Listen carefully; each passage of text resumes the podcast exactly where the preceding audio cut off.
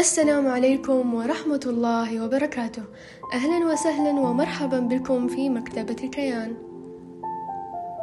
منذ أن يأتي الطفل إلى الوجود وهو لا يرى سوى والديه فهما أكبر أسباب وجوده في الدنيا ثم إنهما يتكفلان بجميع ما يحتاج.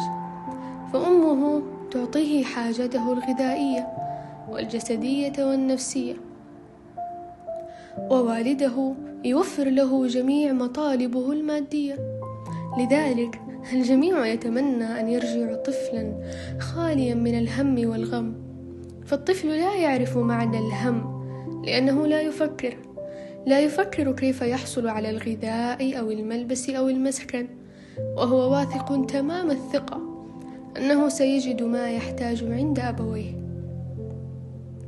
وفي أول عمره يكون في أشد وأمس الحاجة إلى والديه ثم يكبر وتقل الحاجة إليهم ثم يبدأ بالاستقلال بدءا من إطعام نفسه بنفسه ثم ارتداء ملابسه بنفسه ثم الحصول على المال بنفسه ثم الحصول على المسكن بنفسه. ولكن ماذا لو وكلنا أمر الإنسان لنفسه؟ ماذا لو جعلناه يتنفس بنفسه؟ ماذا لو جعلناه ينبض قلبه بنفسه؟ ماذا لو جعلناه يقوم بجميع العمليات الحيوية التي تحدث في جسده في نفس الوقت وعلى مدار الوقت بنفسه؟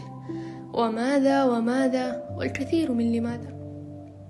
وهنا نتوقف قليلا ونقول من الذي يفعل لك كل هذا يا إنسان؟ من الذي أوجدك من العدم ولم تك شيئا؟ من الذي أنعم عليك بإيجادك؟ من الذي اعتنى بك منذ بداية رحلتك؟ منذ أن كنت نطفة ثم علقه ثم مضغه ثم أصبحت إنسانا.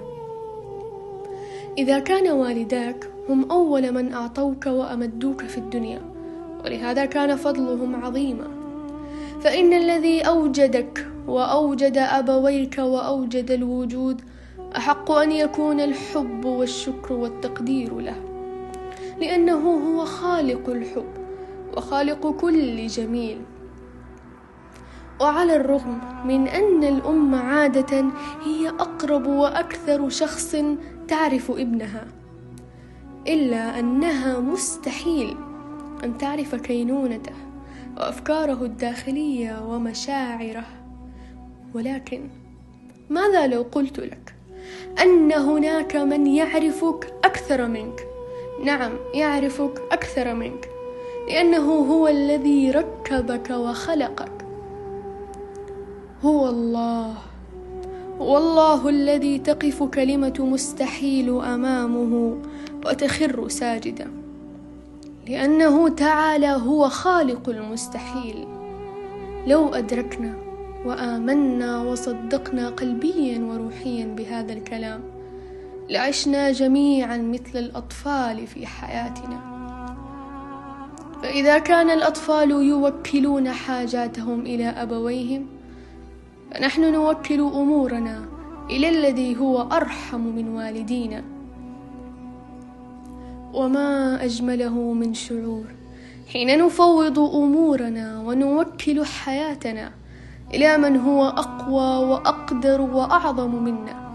فلماذا؟ لماذا نوكل أمورنا لبشر مثلنا؟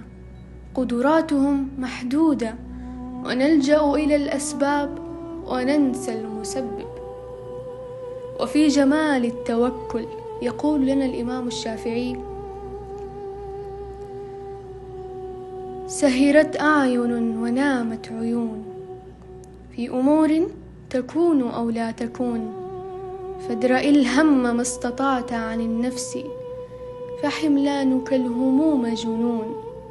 إن ربا كفاك بالأمس ما كان سيكفيك في غد ما يكون.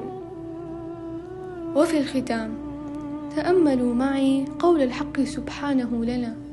أعوذ بالله من الشيطان الرجيم. ومن يتوكل على الله فهو حسبه.